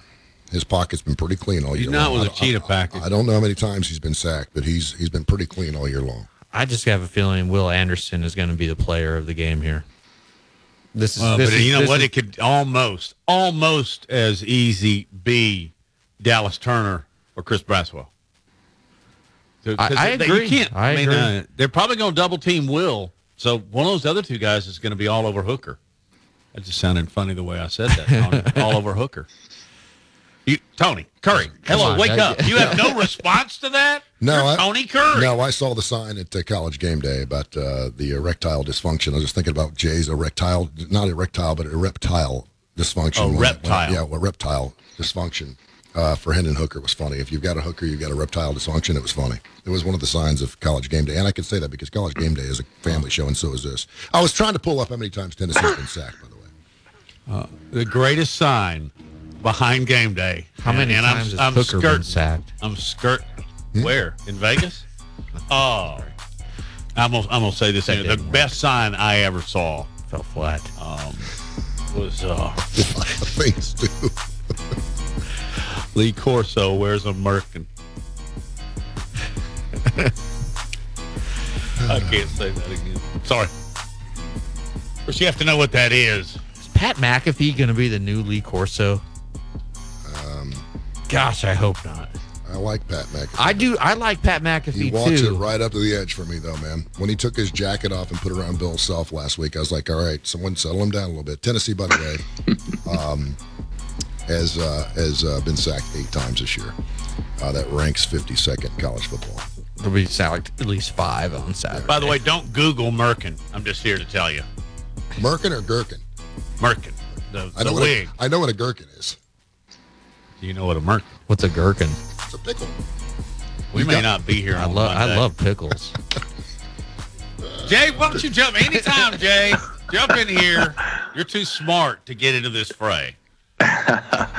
All right, it's going to be a fun game. We got Clinton Lamb coming up at 1.30 at the bottom of this hour. Stay with us. More to come on Alabama, Tennessee. Getting ready to kick it off 2.30 tomorrow on CBS. from Neyland Stadium. Tennessee thinks they're going to win it big time, and the fans do too. They're already ordering a ton of cigars and uh, getting ready for their victory march. All right, so we'll continue on the other side, live from AVX. We'll be back.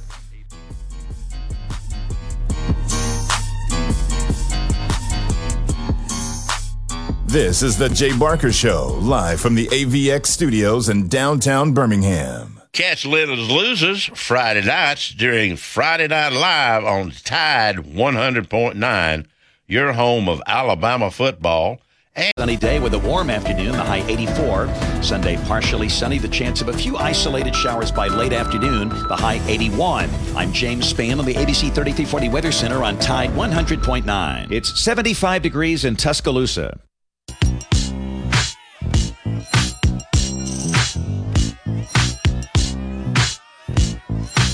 Have a lot of good players, uh, and I think that the challenge is is can you play and sustain the level of intensity to maximize your performance on a consistent basis? That's really what makes you, in the end, a great team.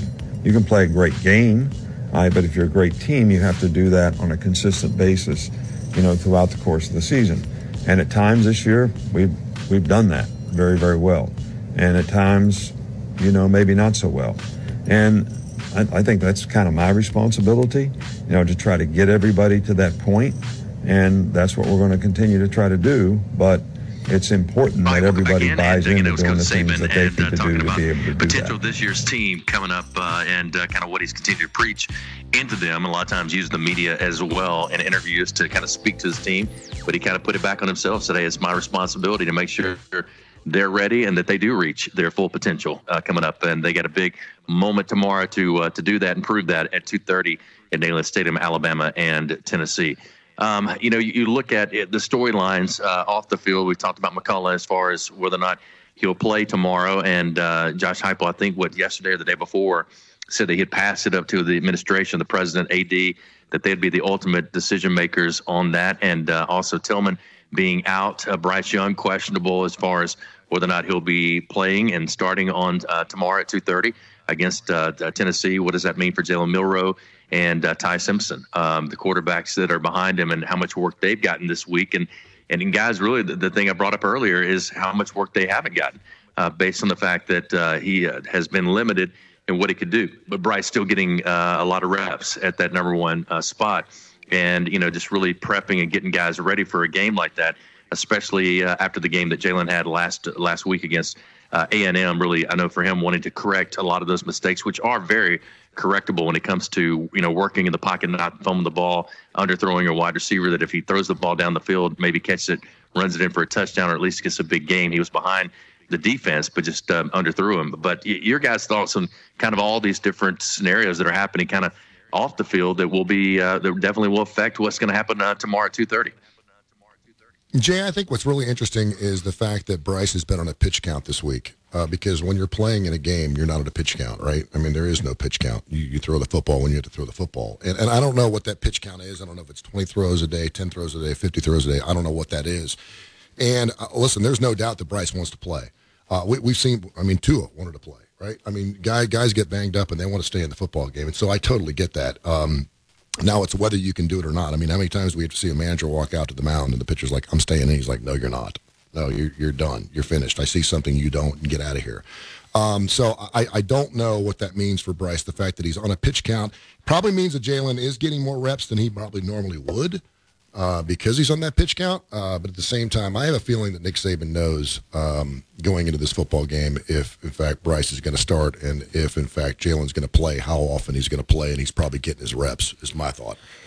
Yeah, I, I want to uh, address the uh, Jaylen McCollough situation real quick, and he is the, the, the safety who's the longtime starter, uh, four year starter for the Vols. He's tied for fourth on the team in tackles, and he's he's actually played a team leading 355, 353 defensive snaps.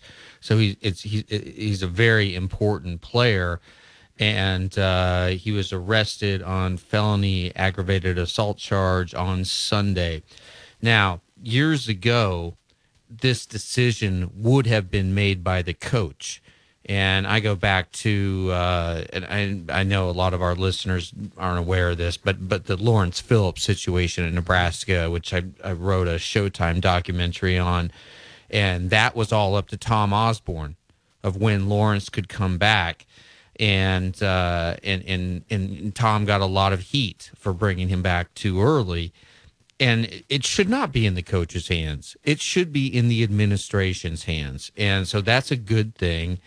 Now, McCollough, of course, is Well, provi- back up just for a second. Yeah. When you say administration, who are you talking about? the the UT administration, and I don't know exactly President, board, that kind of thing. Yeah, I- I- yes. because I, I, I- I don't know exactly. Uh, I I don't have the specifics of of what that exactly means, but I do know it is not in the hands of the coach because at the time w- uh, back in the the 90s and even in the early 2000s the coach had to serve as as judge and jury.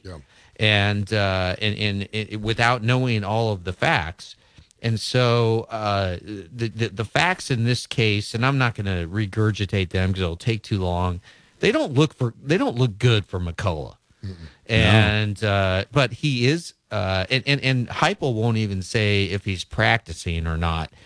I can't imagine that he is going to play because of the backlash uh, that that Tennessee and uh, Heupel in particular would get because you don't want to be known as a win at all cost coach, and uh, and and and and look, this kid again, a four year starter this is the biggest game of his college career.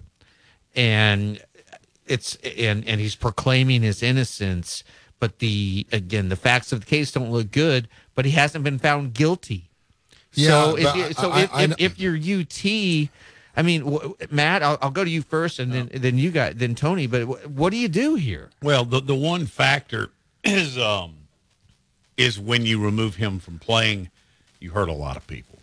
You hurt a lot of guys that have busted their everything's to get there. Should that weigh into your decision? Probably a little bit. The dude But- that he went after got his face rearranged He lost teeth. yeah You know what I picture? Sorry, but you know how they have breezeways in apartment complexes, and they're those concrete uh, surrounded by metal steps. He knocked him down like thirty of those.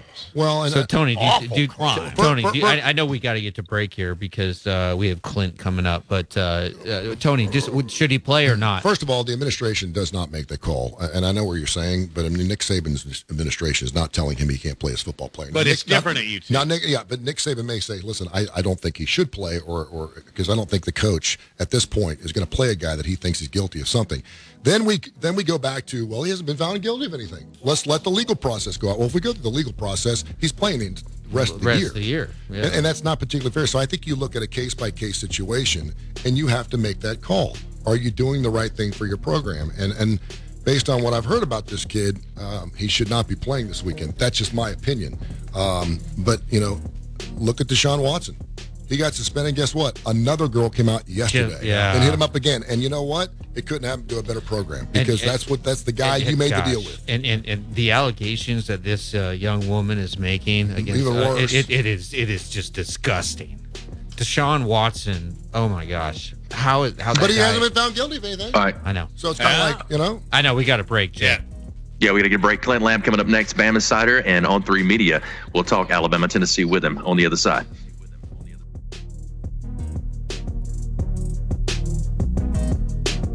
You're listening to The Jay Barker Show, live from the AVX studios in downtown Birmingham. One in seven men will face prostate cancer. Nearly 500 new cases are diagnosed every day in the U.S. Traditional treatments can cause erectile dysfunction and urinary incontinence. But now there's a new option high intensity focused ultrasound, or HIFU. Men who are really looking for an option that really preserves their urinary and sexual function are great candidates for HIFU treatment. Preserve your quality of life. Call 866 4 Vituro or visit VituroHealth.com. Hi, it's Jay Barker for AVX Audio Video Excellence. They are the premier provider for custom audiovisual design and installation in the Southeast. AVX seeks excellence in everything it does, including a superior employee experience. AVX offers employees an industry leading salary, insurance benefits, and 401k options. AVX Technicians also receive the highest level of certification and continue training, making it one of the most awarded and decorated companies in the industry. Career opportunities are available now for technicians in Birmingham and Santa Rosa Beach, Florida. Join the AVX team by contacting them at avxinc.com.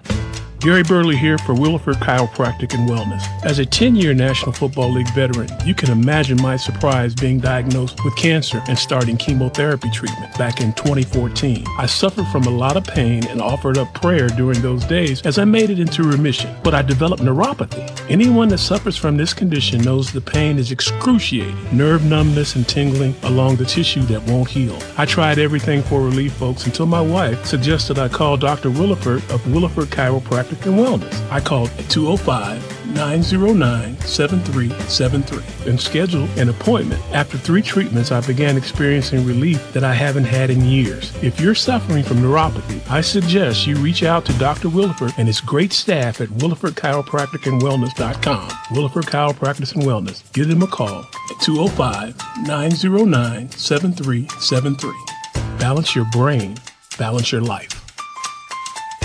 Hi, it's Jay Barker. I want to tell you about my good friends Craig and Keith at Birmingham Broker. Go online at bhambroker.com. That's bhambroker.com or 205 716 1269. Got seven kids, man, and we had to sell a lot of cars. And these guys are looking for a lot of inventory. They helped us with all the hassle, no stress for us. They did the process as far as the sales and everything, handled it all the way through. White glove type service. You'll love it. Again, it's bhambroker.com. Sell your car through bhambroker.com or 205 716 1269.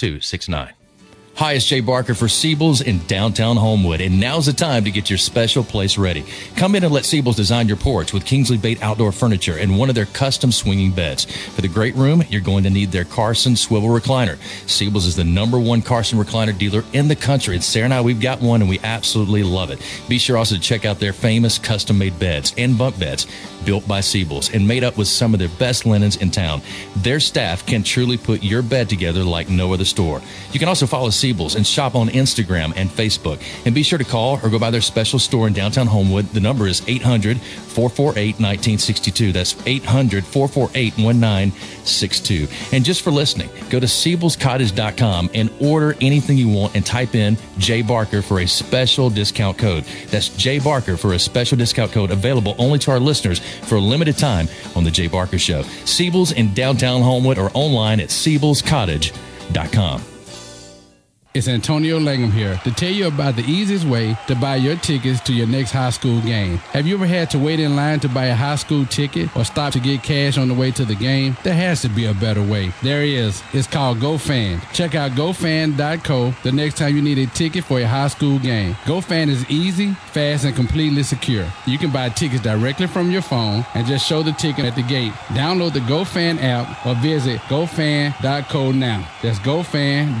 Letter C letter O.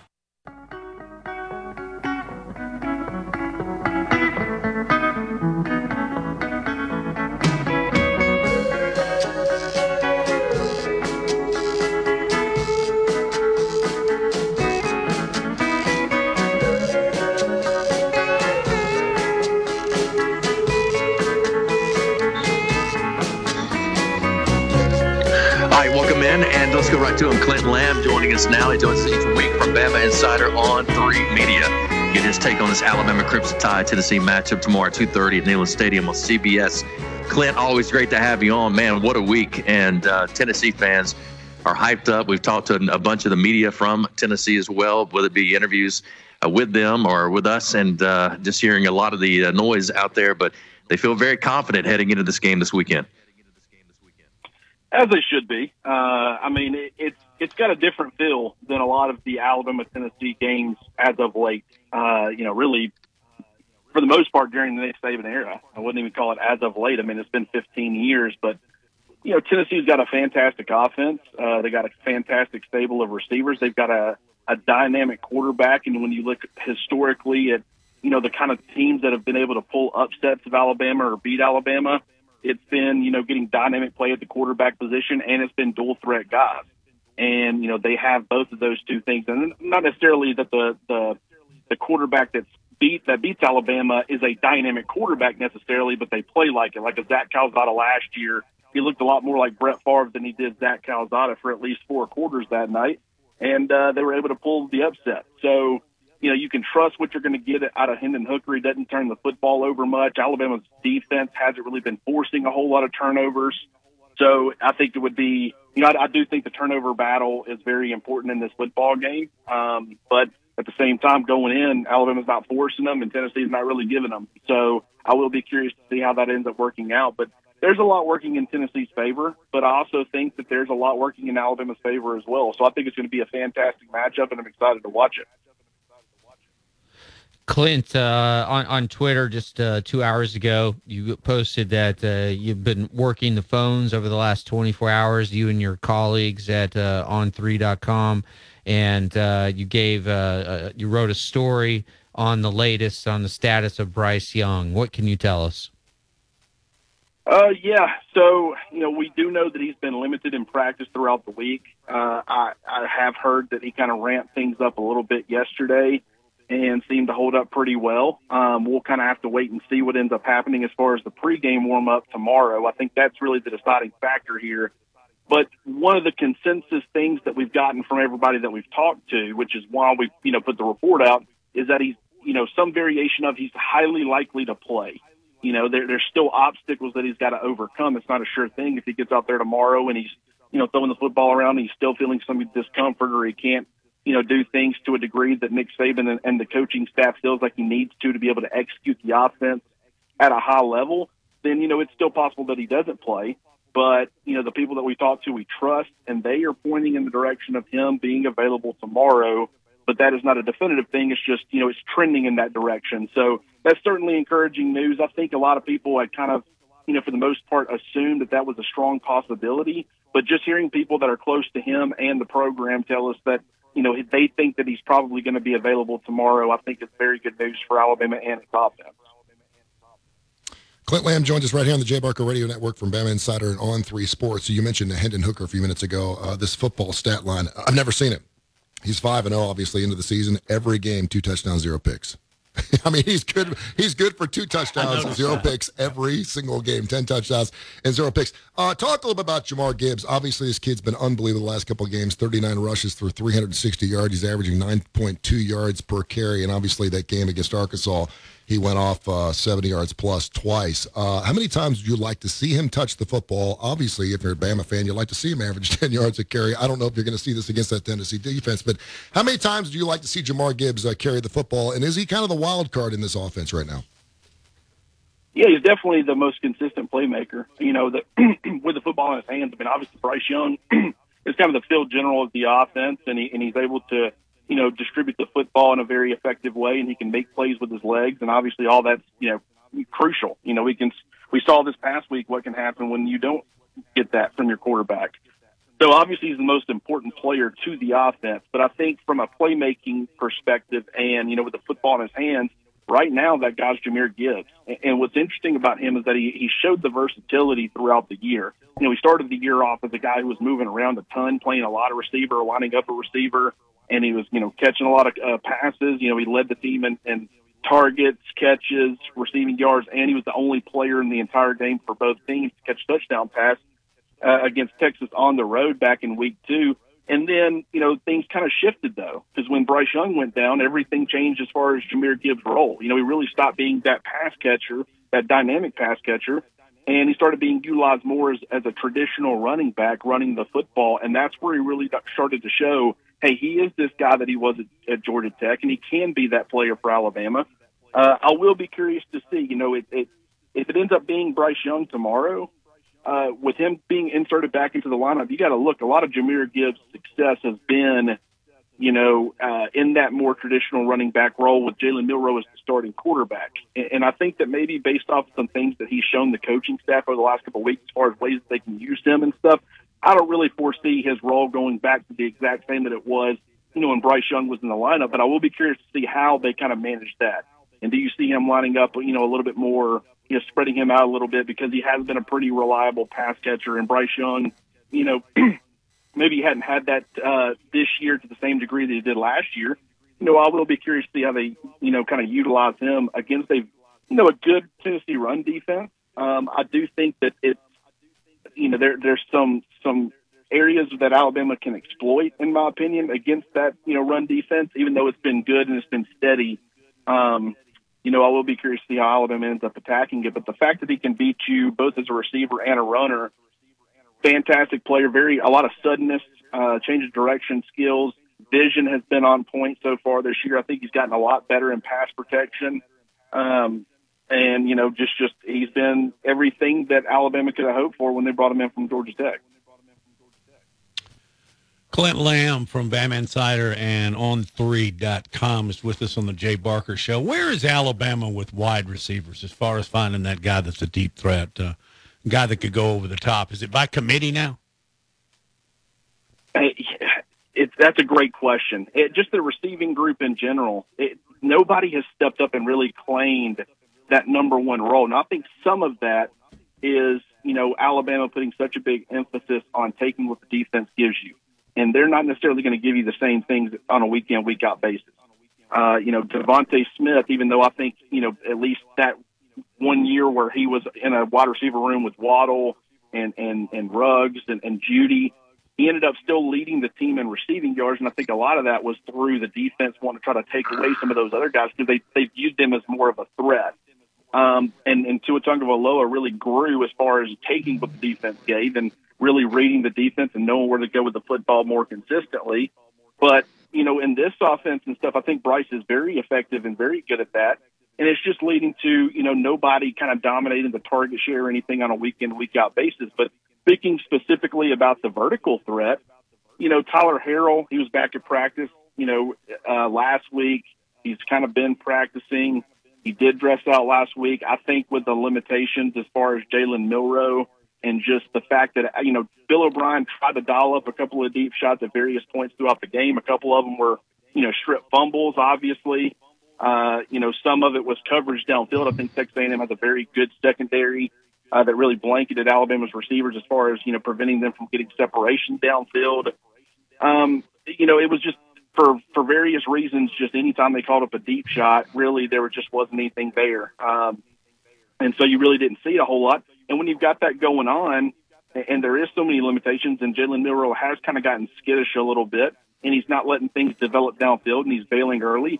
If you have a guy in your, you know, an ace up your sleeve, and like a Tyler Harrell, that would not be a great time to put him out there and, and put that on display because I don't think it's really going to work out for you regardless. So I don't know if that was the reason that he really didn't play too much last week, or maybe he's still, you know, getting back in the groove of things, or whatever the case may be. Uh, I do think that you'll continue to see his, you know, usage and stuff slowly start to creep up, kind of like we've seen with JoJo Earle a little bit. Even though I think Earle has established himself more and and is going to be a lot more involved early as he, you know, continues to get healthy. But you know, Harrell's a guy that I would point to, and then Isaiah Bond I think that Kobe Prentice can win vertically. Both those two guys can win vertically from the slot. Um, you know, so it's it's really right now until Bryce Young is back. You know, you really don't know uh, exactly what that vertical offense, how it's progressing and stuff. But the, the encouraging news is that they started to hit some of those big plays with like a Jermaine Burton and stuff when uh, against Arkansas and against Vanderbilt um, I guess against Arkansas it was the two true freshmen, but against Vanderbilt, Jermaine Burton and, and Bryce finally connected on a, you know, some big plays. So I think that it was moving in the right direction. It's just this injury to Bryce might have slowed things down a little bit. So I'll be, I will be curious to see how that kind of looks tomorrow as well, because the Tennessee secondary is probably the most exploitable part of their defense, even though you know, it's still, I think it's a little bit better than people give it credit for, but it's still probably the most exploitable part of their defense. Clint Lamb, Bama Insider on three media, joining us right here on the Jay Barker Show. Does each and every week. We're breaking down Alabama and Tennessee tomorrow, two thirty at Neyland Stadium on CBS. All right, the cheetah package. We saw it a little bit throughout the year. We saw it a lot last week against Texas A&M. What kind of answer will Josh Heupel have for it? Uh, you know, there was a time on I think it was uh, third and six, which is kind of that borderline you know, I think third and five, you know, you're not utilizing that cheetah package. Uh, third and six is really kind of the bare minimum in a lot of situations. Uh, but you know, it was I think it was third and six, and I think uh, A and M decided, hey, based off of the game and the way things are trending, we're definitely going for it on fourth. So they did, if I if I recall correctly, that it's some sort of run play to try to catch that cheetah package off guard because it's really not built to be a run stopping unit. They picked up three. It was fourth and three. They ran tempo to where Alabama could not get the, the cheetah package off the field. Ended up failing on that fourth down attempt. But the point here is that I think that that is something that Jimbo tried to do in that instance where you could catch him off guard with a run game and then also make sure that they stayed on the field in a, a fourth and short situation. Obviously, you knew they're probably going to throw the football, but when it's three yards, you know, really they could do either one. And I think that puts strain. I think Alabama would have preferred to have more of its nickel rabbits package out for a fourth and three. Um, but, you know, that's the kind of thing that you might see Tennessee try to do. I think it will be difficult if, if Tennessee's having a whole lot of success then you know if it's staying early downs, I don't really see Alabama utilizing it too much. And when you're able to stop them and kind of you know you you see a break in play, you know if they gain one yard, how much tempo are they really going to be running? You know, where they get gained two yards, or they have an incomplete pass now it's second and ten. So that might present some opportunities to get that package on the field. But you know, Tennessee and Josh Heupel, if they can put you know any situation out there where they get that package on the field and they kind of keep it out there and they're able to try to run the football because Tennessee's a very effective run team.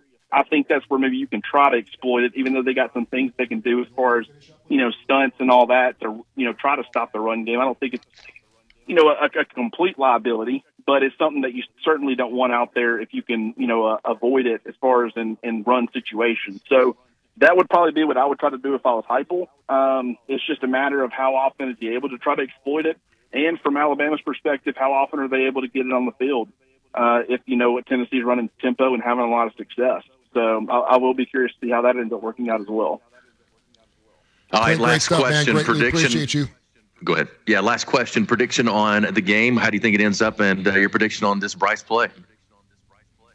You know, I'm going to go ahead and trust the people that I've talked to, and I'm going to say that he does play. Um, and I think that that kind of creates something, you know, a lot different. Now, I will say, even if Jalen Milroe ends up starting, I still believe that Alabama, you know, can move the football. It depends. I mean, what I really struggle with with Milroe from a skill set perspective and X's and O's, I think, you know, Alabama's offense could still have quite a bit of success against Tennessee's defense, even with Milroe in there.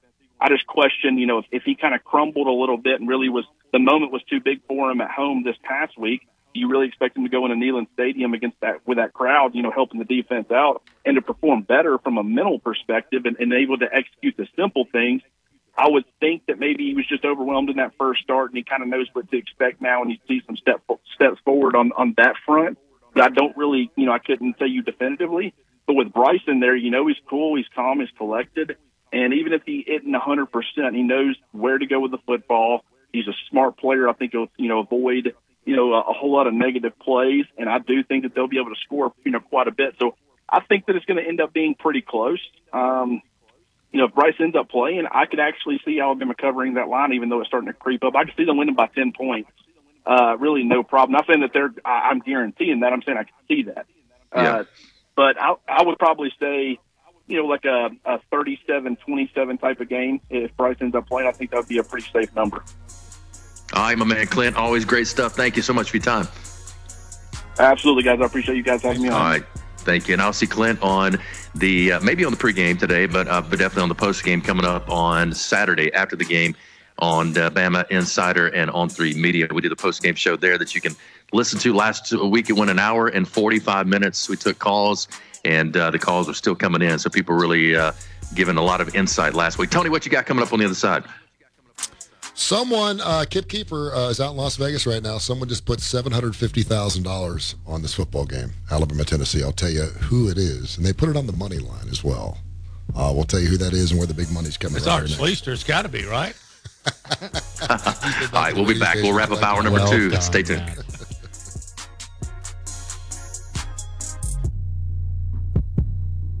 You're listening to The Jay Barker Show, live from the AVX studios in downtown Birmingham. Total Wine and More has all your Halloween favorites at totally low prices. Ooh, scary low price on tequila. Find what you Sunny day with a warm afternoon, the high 84. Sunday, partially sunny, the chance of a few isolated showers by late afternoon, the high 81. I'm James Spann on the ABC 3340 Weather Center on Tide 100.9. It's 76 degrees in Tuscaloosa.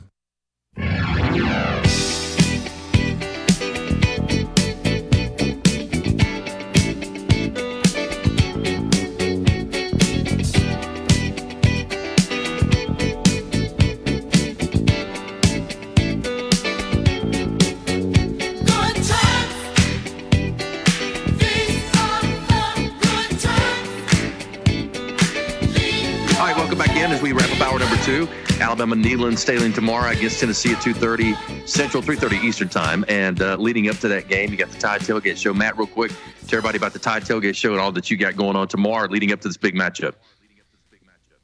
Tide Tailgate Show is all about Christian Miller, man. His insight is absolutely fabulous. Uh, DC and Matt just kind of hang around and listen to what he's got to say. Of course, he's an outstanding uh, edge rusher um, back, what, five, six years ago for the Alabama Crimson Tide.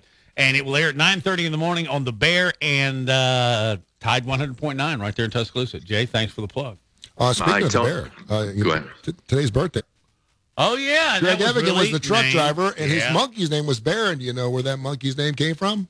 Paul Williams. Paul Bear Bryant. Yep.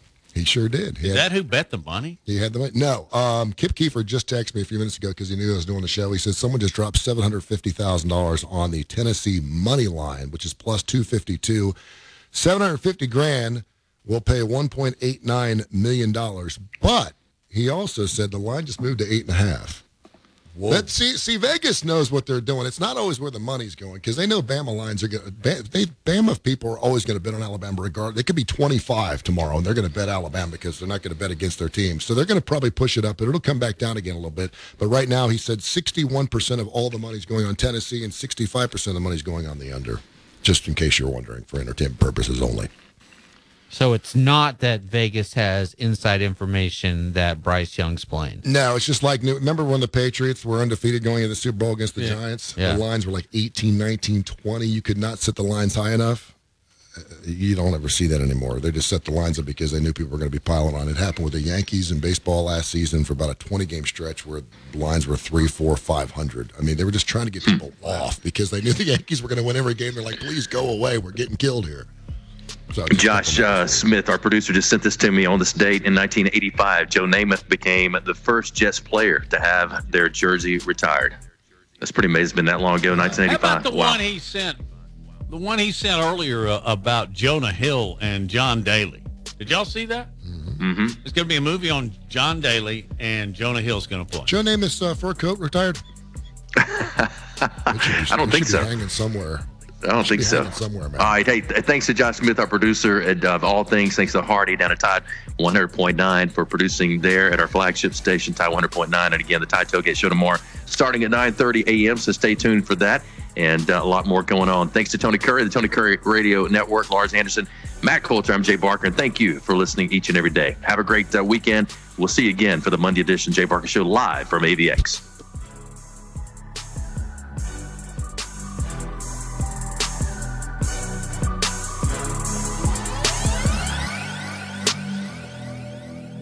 You're listening to The Jay Barker Show, live from the AVX studios in downtown Birmingham. Hi, this is Wes McClooney, owner of the New Balance Birmingham store. Achieving your personal best often